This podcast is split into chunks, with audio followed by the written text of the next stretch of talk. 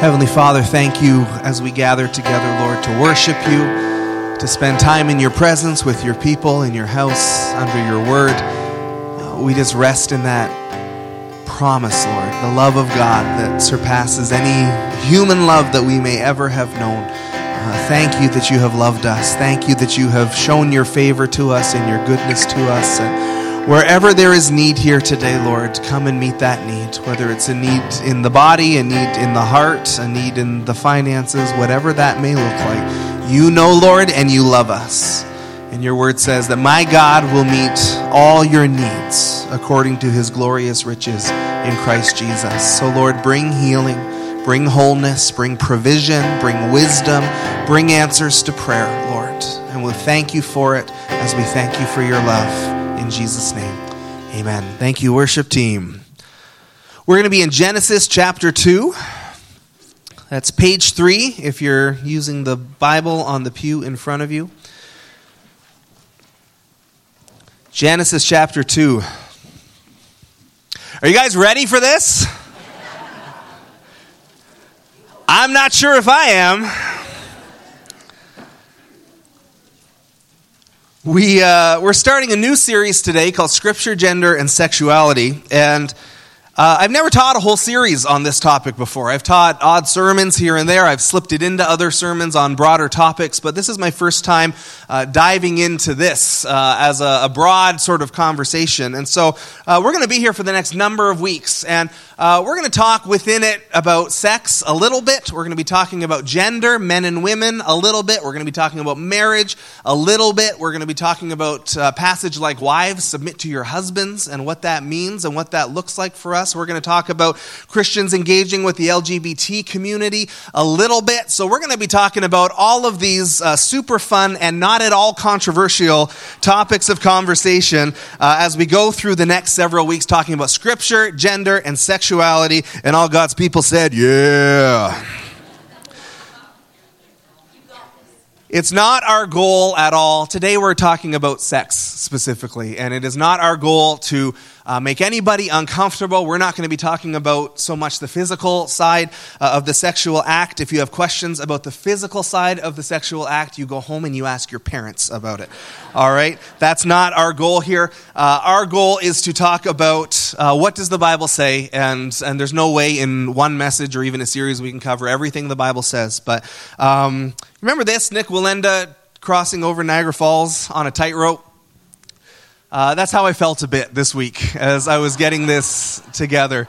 Nik Wallenda from the famous family, the Wallendas, the acrobats, uh, this was three or four years ago, uh, stretched a cable across the Horseshoe Falls from the American side to the Canadian side and walked across it uh, successfully.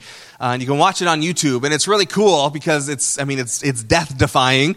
Uh, and at the same time, as he's walking, uh, he's just praising Jesus the whole way. Do you remember that if you saw it? Thank you, Jesus, just the whole way across. And, uh, and he has a microphone on, and so he's commenting. He's like, wow, the mist makes this tightrope real slippery as he's going across. And so you kind of heard his whole inner monologue as he went. Uh, but I felt that way a little bit as we tackle this topic of sex because uh, it is a bit of a tightrope as a preacher. And uh, I've been a preacher for 15 years. I don't get nervous anymore when I preach. I've just done it enough, but I was nervous coming in this week. And uh, that's because on a topic like this, uh, especially in a church context, there, there can be a wide range of, uh, of how people feel about it. Between some of you who wish that I would stop talking right now and go on to something else, uh, between those of you who are more eager to hear about it. But in a topic like this, it's tricky because there is also a whole lot of other factors at play. Uh, and so today we're going to talk about what ideal God lays down for how sex is supposed to work. Uh, what has He ordained? Uh, and when you do that, just by definition, you draw a bit of a line in the sand and you say anything that doesn't fit in that, uh, we would call sin.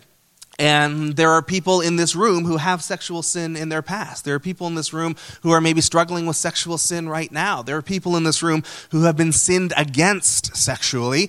Uh, and then there's a whole range of issues that can go with any of these things. And so, uh, so it's tricky. And I've tried very hard to be sensitive to all these different things. Uh, I can't possibly cover every situation and everything. And so uh, we're happy to keep this conversation going. Uh, in the bulletin there, uh, there's an email address that we've started up. Question questions at meadowbrook.ca. And if you have a question I don't cover today, I would love to continue the conversation with you.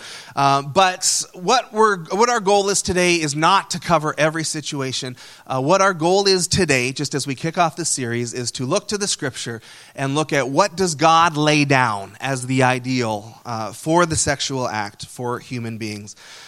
And we're in a bit of a losing conversation with this. One of the reasons I wanted to do this series was because uh, we get talked to about sex a lot, right? Not in the church. In the church, it's almost never. Uh, but in our lives, in every TV show, in every movie, in music, our kids on the playground, in everything, uh, this conversation about sex is happening, and it's happening in the newspapers, it's happening on the internet. Uh, this is going on. And in response, typically, the church's response is la, la, la, la, la, la, la, la it's awkward to talk about, so we won't talk about. And so I wanted to kind of push back against that mentality and say, you know what? If our culture is talking about it a lot, if our schools are talking about it a lot, if the internet is talking about it a lot, if the news organizations are talking about it a lot, we need to talk about it at least sometimes because we need to go to God's Word. And, and part of the heart of this is so that we could all learn, but especially for those of you who are parents, we want to give you tools and scriptures and, and metaphors and things that you can use to talk to your kids about this. So, again, we're not trying to make anyone uncomfortable. Uh, we're trying to help as best we can by going to God's Word. The message of the culture when it comes to sex uh, often is an attitude of, well, it's just, it's no big deal, right? It's just physical. Uh, it's just not a big deal. It doesn't matter if we do it or not. That's up to every individual person, and, and that is true. It is up to every individual person. Even God would say it's up to you to do what you do with your life. Ultimately, every one of us is accountable to Him. And so, in that sense, I would agree with that last point that yes, every person has to decide on their own. Uh, and yet, for those of us who follow after Jesus, for us, of course, what the Scripture says is going to be crucially important to how we decide that. And so the, the attitude of the culture, and, and as I talk to you know friends of mine who aren't Christians, family members who aren't Christians, certainly again as we see in TVs and movies and different things, there is an attitude towards sex that it's it's no big deal, just a physical thing, and if it feels good, do it. And as long as you're grown ups and you're both consenting, by all means, do what you want to do. And there's just kind of a shrug of a shoulder of mind your business and and do what you feel like doing. At the same time even in the, the non Christian culture, uh, I think there's a bit of a mixed message that gets sent because even for those who aren't trying to follow after the Bible, uh, in many ways, sex is still a very big deal. Even outside the church, a person's first time is a very big deal, right? There's a, it's a special turning point in life. There is a growing up involved, even if you're not a Christian. Everyone remembers their first time. Even if you're not a Christian, there's an understanding that if we're married and you go outside the bounds of marriage with another person, that's grounds to end that marriage. Right? Even if you're not a Christian, there's an understanding that, that when you're in a monogamous relationship, sex stays in that relationship. And if you stray to sex outside that relationship, that's grounds for divorce. That's grounds to break up. Even outside the church, even for those who are not Christians and following Scripture, there's an understanding that if you ever force yourself on somebody, you go to jail for a long time. There's an understanding in the culture that if you ever cross the line with a minor, you go to jail for a long time. So even though there might be a kind of attitude of, eh, it's no big deal, at the same time, I think even the culture knows deep down that it is a big deal. That there is something about sex that is different than other human interactions that we do. There is something about it that is more intimate. There is something about it that is more special. And so we as Christians would kind of push back against this idea that says it's no big deal and say, well, you can't have it both ways. You can't say it's no big deal except in all of these ways where it's a really big deal. It's either a, a big deal or it's not. And so we would say, according to Scripture, yeah, it is a big deal. It's not just physical, it's not just if it feels good, do it. Uh, we would say it is a big deal. And so, as we get ready to look at our text, again, one of the things we're wanting to do, parents, is give you some stuff that you can talk to your kids about. And, and listen, I know that's an awkward conversation. Like, that's, that's not ever a pleasant thing. Uh, when we had Kaylee, we were pregnant with Kaylee, we found out it was a girl, and we started to get ready for a girl and paint things pink and buy girl clothes. And we were doing that, and one day I went, hey, guess what? Sarah, you got to do the sex talk. Ha! That's mom's job when it's a girl. And then we had Matthew, my son. And I went, all right, my turn. I get to do that at some point. But we want to give you, parents, some things that you can talk about in some scriptures you can use and some, some, again, metaphors and things that you can use. Because I know it's not pleasant, but it shocks me how many Christians I talk to who say, My parents never talked to me about sex, ever. Like they maybe they gave me a book and we never talked about it. It was too uncomfortable. Or some didn't even get a book. Sarah and I know a couple where the, this, they were an immigrant couple, so they had some cultural things that were a bit different. But, uh, but when the girl was coming of age, her mom came to her and she told her about a woman's cycle. She told her about that part. And then when the daughter had some other questions, she said, Your husband will tell you about that on your wedding night. Well, wow, that's, uh, that's going to be quite a wedding night if you're learning that for the first time in that, in that context. And and really, the heart of it is this parents, I know it can be uncomfortable, I know it can be unpleasant, but your kids are going to get a sex talk whether you give it to them or not. Right? Someone's going to send a message. Someone's going to talk to them about it. And it's shocking. Our daughter Kaylee started school. This wasn't a sex talk, but she's just started junior kindergarten. And we were home one day and we were watching a Disney movie and the, the prince and princess kiss. And Kaylee turns to me and says, When they kiss, they're kissing with tongues, Daddy. To be absolutely clear, I did not teach her that.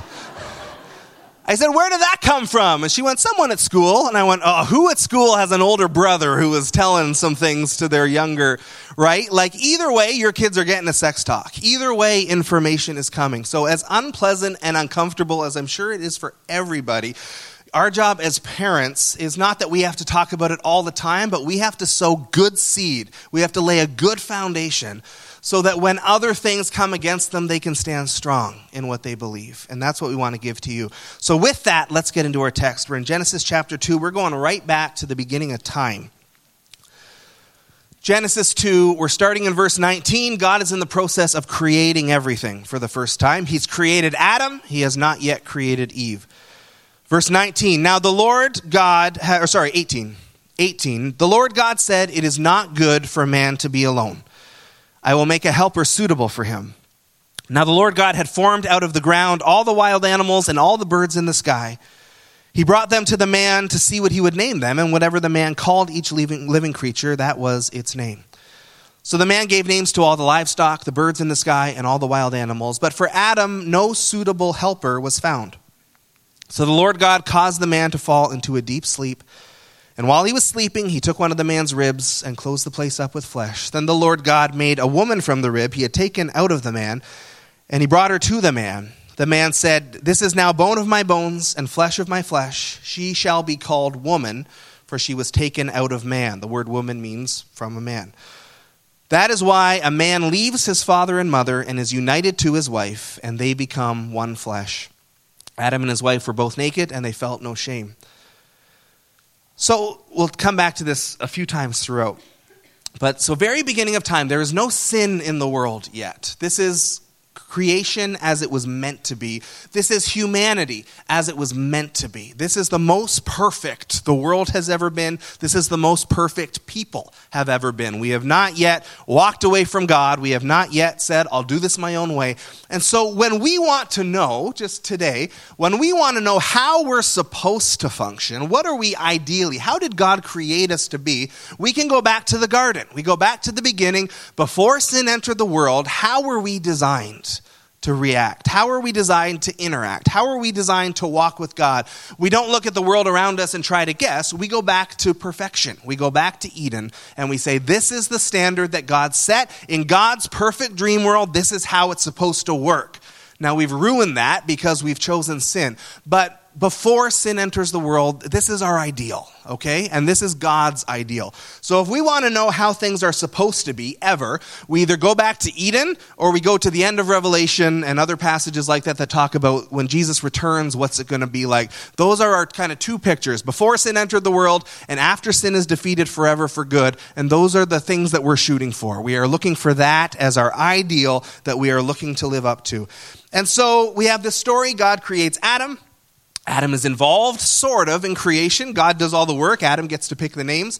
But the scripture says the Lord looked at Adam and said, This isn't good. This isn't good for a man to be by himself. And of all the animals that were created, none of them was an appropriate partner for him to, to live life together and to, to do life together and to have an intimate relationship with. It just it didn't fit. And so God creates woman and puts woman with Adam. And there's this little teaching really on marriage, and it's also a little teaching on sex. And we quote this at weddings that that is why, verse 24, for this reason, a man leaves his father and mother, he leaves his family of birth, he starts a new family. He's united to his wife, and they become one flesh. And so there's this picture that Adam was not enough on his own. So out of Adam, God creates Eve and two separate people, but reunited back together through marriage and really through sex. This is the first relationship in all of creation. It is a marriage relationship and it's a sexual relationship. Because in the marriage relationship, sex becomes a part of it. For this reason, a man will leave his father and mother, he'll leave his family of birth, he'll be united to his wife. Not his girlfriend, not his fiance, not a hookup. He will be united to his wife. And as he's united to his wife, he and his wife will become one flesh. It's the first standard that God lays down for humanity, and there's a sexual boundary there that in God's ideal, perfect creation, a man and a woman would come together in marriage, and as they come together in marriage, they would come together in sex, and the two would become one. And there's lots of other things the scripture does say about sex, but I wanted to go right back to the beginning. Uh, this is God's ideal that he lays down. A man would be united to his wife and I have searched the scriptures and I have gone to conferences and I have written papers and I've been in academic settings where this has been debated. And as I have done all of those things, I have looked to see is there any other sexual relationship in scripture that is endorsed by God? And I can't find a single one. This is the one. This is the context that God has gives. A man and a woman come together in marriage, and as they come together in marriage, then the two become one flesh. This is what God lays down. How are we doing so far? All right? There's a book uh, Mark Driscoll wrote with his wife called Real Marriage The Truth About Sex, Friendship, and Life Together. Uh, Mark Driscoll is, uh, he's a great Bible teacher. He's a bit of an abrasive guy. Uh, he got into some trouble uh, with his church. He was in a big mega church in the States, and some attitude and unteachability uh, caused him to get into trouble. Some people have thrown out all of his work because of that for some reason. Uh, I think he's a great teacher with a bit of an edge. So if you want to read this book, just fair warning, it's good teaching with a bit of an edge. And so Mark and his wife Grace wrote this together. he has a very thorough understanding of God's word. It's a little bit graphic graphic. He gets into specifics about some things, uh, but it's really solid Bible teaching. So just fair warning if you want to go there. The reason I'm bringing it up is one of the things I liked a lot about this book is he basically says there's three ways that we look at sex. Uh, and especially maybe in the church. There's three ways that we choose to kind of tackle it uh, either sex as God, sex as gross or sex as gift. And he unpacks each of those a little bit. And so, um, as we talk about each one, I just want to touch on them. Sex as God, not meaning replacing God, but uh, as an idol in our lives, as something that takes a position uh, in our lives that is, that is too much, that is too big. Uh, it's certainly, I think, safe to say that's probably where our culture leans of the three. Uh, I have friends who aren't Christians, and their whole life is uh, I got to get to the bar on the weekend because I got to try and find a girl to bring home with me. Uh, and even the ones who aren't interested in the casual hookups, a lot of them will just go from, you know, maybe long term sexual relationship to long term sexual relationship. They're not getting married, but they just need that in their lives. When I first became a Christian, I had a friend, uh, and he said, I don't understand this Jesus thing. Let's talk about it. Let's go for lunch. And I went, okay, awesome. That's, hey, an invitation to talk about Jesus. Sometimes it doesn't get any easier than that. And so we sat down at lunch together. And he says, So tell me about this Jesus. And I'm like bursting as a new Christian, right? Wow, the door just, I didn't even have to try. All right, I am going to preach the gospel. He's going to get saved right here in the McDonald's, right now. And so I started to tell, and I didn't know a lot at that point. I was still pretty new, but I just started to tell a bit of my story and how I had met Jesus and what that meant for me. And he cut me off about two minutes in. He said, Just tell me this. He says, so Christianity, he's like, that's the one where I don't get drunk and I don't have sex until marriage, right? And I said, well, that's a hard, yeah, but, you know, there's, there's a lot more. I said, it's about Jesus. It's about, he's like, no, no, just to be clear, if I become a Christian, I can't get drunk and I can't have sex until marriage. And I said, well, okay, uh, uh, there are boundaries, yes, but the reason, no, no, no, Christianity is not the religion for me.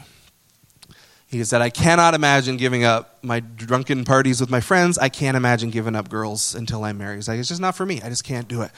So when we talk about sex as God, that's a little bit of what we're talking about. It's exalting it, uh, you know, far beyond uh, where it should be, and and putting it in a place that it shouldn't be in our lives, where we just lift it up so much it becomes a driving force to everything. And again, if we look at the culture, we look at movies, we look at TV. I think it's safe to say there's a lot of that uh, going on in our culture. Christians maybe don't go that way as much. We probably go a little more this way. Sex is gross, and uh, and because we don't like to talk about it, we don't often. And so I don't know that anyone would actually say, I think it's gross, but I think sometimes that's the message we share when we won't talk about it. so Sarah and I have a friend, it was the friend whose mom, you know, said your husband will tell you on your wedding night. And so as she got ready to get married, she met a man and she fell in love and they, they both loved Jesus. But as she got closer to the wedding night, she, she was not looking forward to it at all it was a scary thing. And she didn't know what to expect, of course, because no one had ever talked to her about it. And she has kind of heard things and picked up things from other people. But, uh, but she started to get very, very nervous. Uh, like she wasn't ready. And so we might not actually say it's gross, but I think uh, the church, over 2,000 years of church history, has not done well on this topic. It was very early after Jesus left that some of the major teachers, the major uh, church fathers and theologians began to teach some things about sex that were a bit off base biblically uh, and really stuck in the culture of church, I think. So St. Augustine. Uh, taught. He read in the Bible about sexual immorality. Uh, he read in the Bible where Jesus said, Don't lust after a woman. And he went, Well, what if I'm lusting after my wife? And, and missing kind of the good things that bible says about sex and so augustine issued a decree that married couples should not ever have sex if you're going to be a follower of jesus and a little later, a theologian arose named Aquinas, Thomas Aquinas, and uh, he looked at Augustine's thing from a few centuries before and well, that's a bit extreme. Like we gotta we gotta make babies at least, right? We gotta raise uh, children. God's told us to be fruitful and multiply. So he came up with this idea that married couples can have sex, but only for procreation. That's the only purpose. Anything else is sinful. And Pope Gregory arose a few centuries later and he said, Well, that might be a bit extreme. So he goes, How about this? Sex is not sinful. And everybody went, Okay, thank you. Sex in marriage is not sinful. Good. And then he said, Having pleasure during sex is sinful. So don't do that part. Somehow. And so, if we're confused as a church, if we are struggling as Christians, in a way we come by it honestly uh, you know, well-meaning teachers over 2,000 years of church history have taught different things, and some of those things have really stuck, uh, even if we don't actually believe them anymore. But I think there has been a fear when it comes to sex that, man, if we make it sound too good, people are going to want to do it, and they might not wait until marriage. So we can't make it sound too good because it'll just be too tempting for those who aren't married. And so we just either won't talk about it at all, or if we do, we're just going to talk about the sin side of it a lot. So everyone's really clear what sexual sin is. And the church has this terrible track record of taking sexual sins and exalting them as worse than other sins. So we'll nail the sexual immorality stuff. We'll never talk about the good side. I have a friend who was a pastor and he performed a lot of weddings and he said, "Oh, Chris, like these I see these kids and they've they met in youth group and they fell in love and they've they're getting married at 21 or 22 and like they've never kissed another person and it's so beautiful and it's so pure and they wait until marriage and they do everything that God has called them to do and then they get married and they have these terrible sex lives because they've just been told no, no, no, no, no, it's bad, bad bad, bad, bad, bad, wrong, wrong, wrong, wrong, wrong, gross, gross, gross, gross, gross. And then they get married and it's okay, have fun, good luck. And he's like, they can't just turn that switch off. And I can tell you, I've been a pastor for 15 years counseling. Uh, this is true, like, and especially for women, that it, it just seems that, that the weight of what we have put on people, you don't just switch that off when you get married. And there still, even in married couples, can be shame and can be discomfort and can be, we don't talk about that.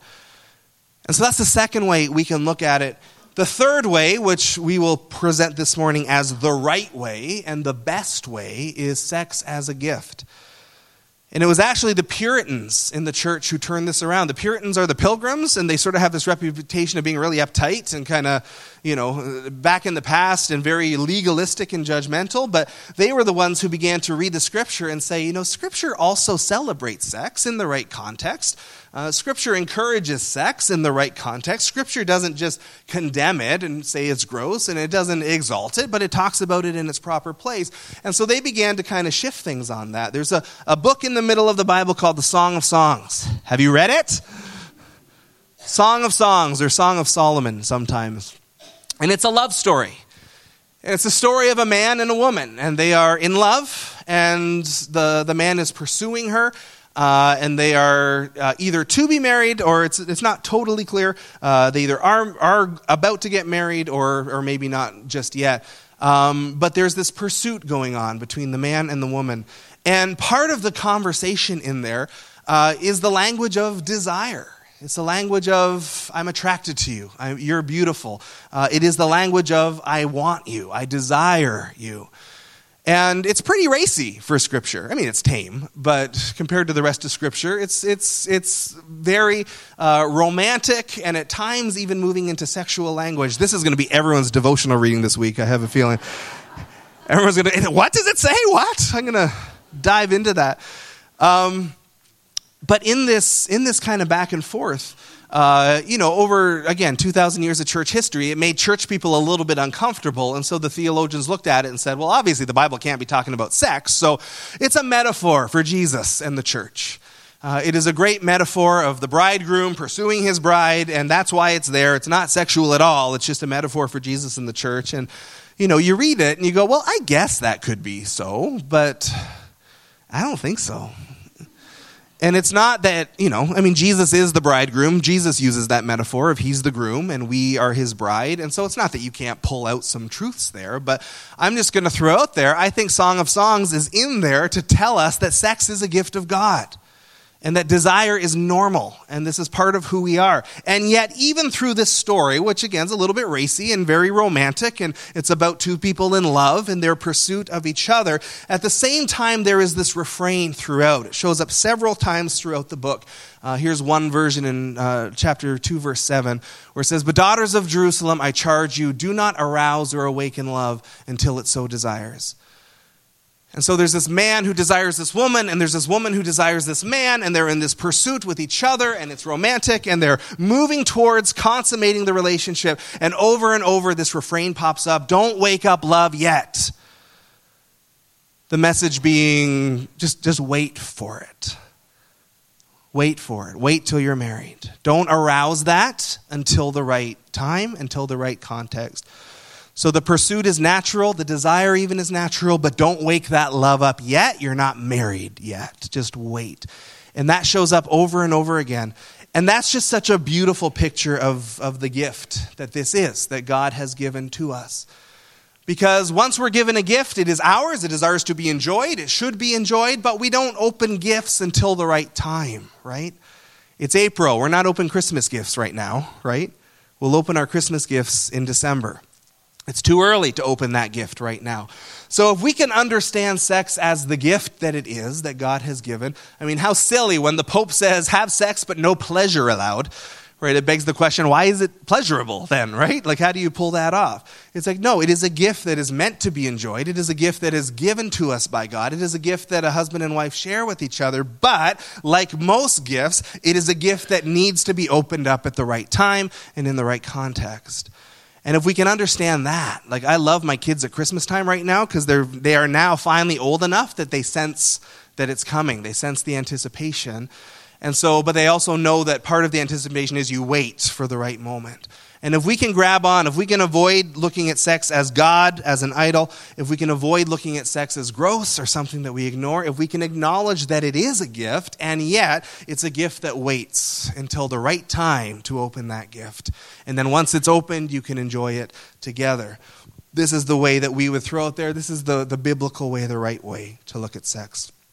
So, going back to our text, verse 24 For this reason, that is why a man leaves his mother and father, he leaves his family of origin, he is united to his wife, and they become one flesh. There is this oneness, and Scripture talks about this throughout this oneness that happens. And as it starts from the beginning and as, as is confirmed through Scripture over and over and over and over again, we would say the place that sex is expressed is in the covenant of marriage. In God's ideal, this is what He has laid down that within the covenant of marriage, the man's united to his wife, and then the two will become one.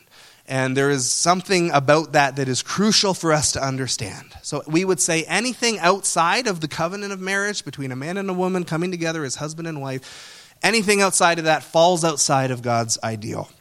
Why is that the case? Well, we talked a bit about uh, the world's attitude of sex is no big deal. And yet, again, I think deep down everyone knows it is more right? It is more than kissing, it is more than holding hands. There is something much more intimate, there's something much deeper going on. And just to be clear, when I think when, when we hear people say it's no big deal, it's just physical, I mean, I, I believe that they mean that. I think they're very sincere when they say that. But Scripture talks about in Timothy that, uh, you know, when we sin, if we sin enough, our consciences will become seared, as with a hot iron, right? You sear your meat, and says that can happen to our conscience. So if I sin today, I can feel uh, the conviction of that. And if I sin tomorrow, I can feel the conviction, but maybe a little less. And if I sin in that same way every day for four months, by the end of the four months, that sin is just not going to feel like sin anymore. My conscience can get seared. I can get dull uh, to that. And so I think when people say it's no big deal, I, I, again, I believe they're sincere, but that doesn't necessarily mean that they're right or that that's a good thing. And so, if we understand that with the act of sex, there is something, of course, physical that's going on, but something very intimately physical, right? Deeper than a kiss, deeper than holding hands, deeper than a hug. There's something very intimate. It's actually the most intimate you can be with another human being.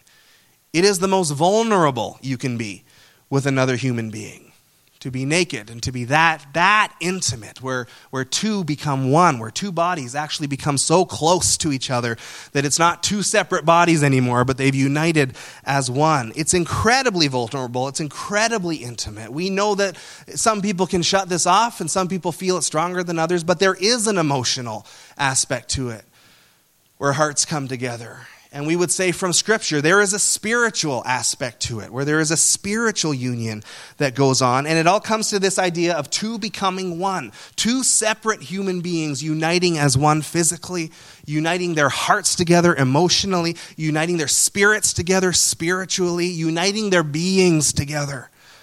Like, it's a big deal.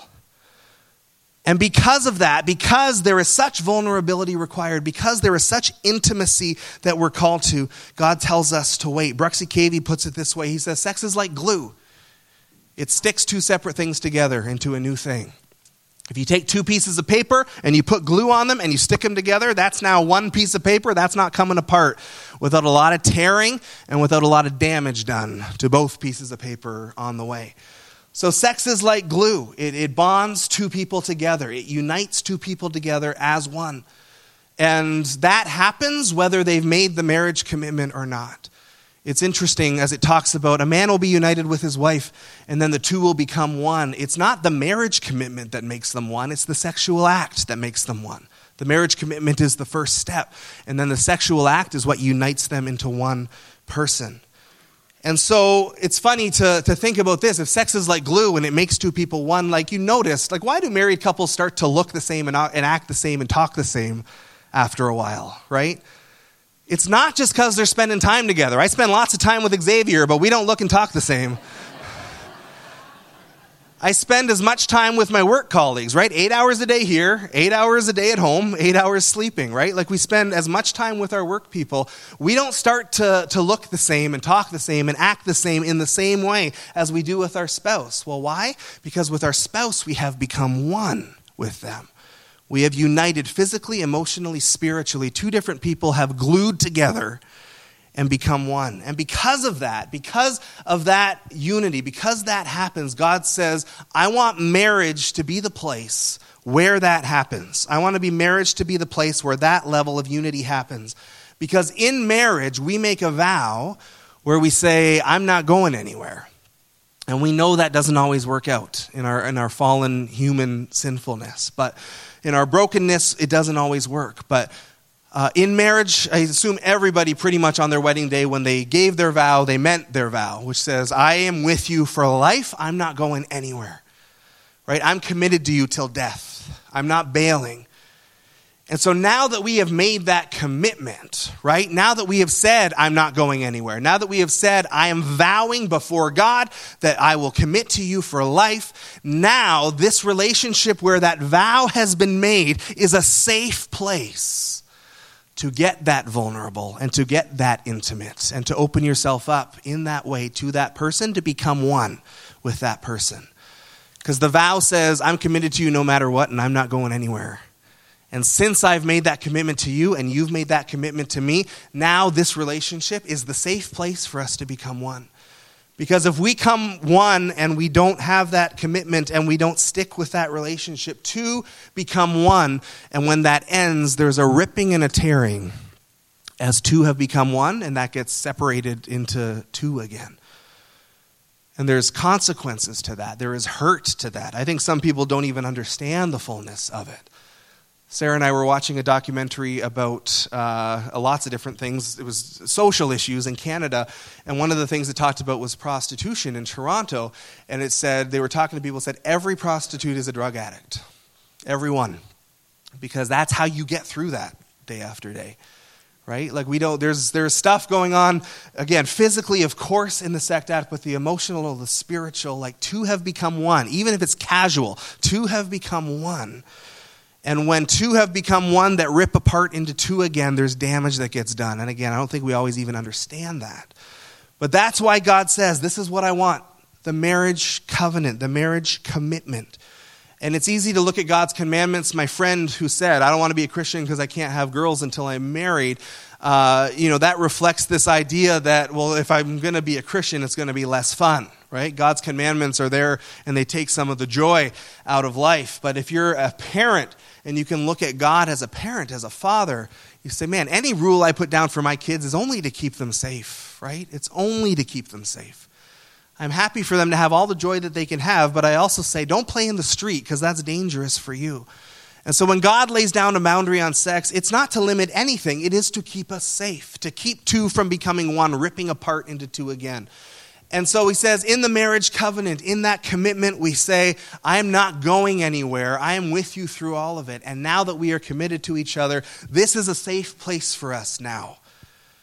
Right? Adam and Eve were naked at the beginning. They felt no shame. This is a safe place for that. This is a safe place for our bodies to become one. It's a safe place for our hearts to become one. It's a safe place for our spirits to become one. And to say I will have sex before that commitment is made, uh, I, it's natural. I think there is a sex drive in us, whether we're Christian or not. There is something in there. Uh, at the same time, it's pretty much the definition of I, I want to have my cake and eat it too. I want, I want to have all the joy and all the pleasure and all the intimacy, but I don't want to actually make the commitment. But interestingly, again, the commitment is crucial. The commitment has to come first, but it's the two coming together in the sex act, that's the thing that actually unites them. So the marriage commitment is what makes it a safe place because we vowed to each other for life. But that unity comes whether it's a person with their spouse or whether it's a person with a girlfriend or whether it's a person with a hookup, whether it's a person with a prostitute, to become one, regardless. And so when we look to the very beginning, when we look to Adam and Eve, when we look to how did God set this up to function in his best understanding as God who knows all, how did God want this to work? God wanted this to work, that a husband and wife would make the commitment and come together in marriage, and then from that commitment, two would become one physically. And that's why we wait till our wedding night in, a, in an ideal situation it's one of those things that also then kind of cycles around because the, the marriage commitment is what makes sex safe in every way. But then once you're married, sex becomes the glue that bonds you together. When sex leaves a marriage, that's a big problem. And so sex becomes the thing that continually re-glues the couple back together, reestablishes their oneness, reconnects them to each other emotionally and physically and spiritually. So it becomes the gift of God to keep a marriage strong with lots of other things, but it becomes a crucial part of every marriage. It becomes the glue, the oneness that holds it all together. So there are good reasons to wait. And if you're married, there's good reasons not to let that leave your marriage. And we're going to talk a bit more about those things in the weeks to come. Um, we're also going to talk next week about, because uh, I know this happens to many, uh, what happens when we have sinned sexually or been sinned against sexually. Uh, we'll get a bit more into that next week, okay? So today's job was just to cover the standard, the boundaries that God has put into place. Uh, if you have questions about anything, again, we have an email address questions at meadowbrook.ca. Uh, would love to keep this conversation going. One of the things I think we're going to do with this series is uh, as questions start to come in, and we did have questions come in last week, even from last week's teaching, as questions start to come in, I think I, we're going to take one Sunday just to deal with some of of the questions that are coming in because, again, I can't cover everything, but I'd love to hear from you. Uh, what do you want to know, and, and what are some things that I've missed in the teaching here? So, come on up, Morgan. We're going to pray in just a moment, and we will close off our day. Um, sex is like glue, it's a great metaphor, it's a great picture. It brings two separate things together and it makes them one new thing. And, and that is scripturally what the Bible says about sex. And yet, God ultimately, again, in the perfect setting, in the perfect world, He has created us to be a, a one person glue partner, ideally. And so, if you're single, there's good reason to wait. If you're dating, there's good reason to wait. If you're engaged, there's good reason to wait. If you're married, there's good reason to, to enjoy the glue, if I can say it that way. It's good for your marriage. Next week, we'll talk about well, what happens if we haven't done that already? What happens if we've already fallen short? And we'll, we'll get to that. But part of my job is to, as the pastor is to, to share with you what the Bible says about boundaries at times and then to call you back to that. So even if you have sinned, or maybe even you're sinning right now, I still I call you back to the garden. I call you back to the way God set this up. There's nothing that can't be forgiven. There's nothing that can't be redeemed. But part of repenting, first step is acknowledging our sin. Second step is apologizing to God for our sin. But then the third step is turning away from our sin and making the effort to live His way.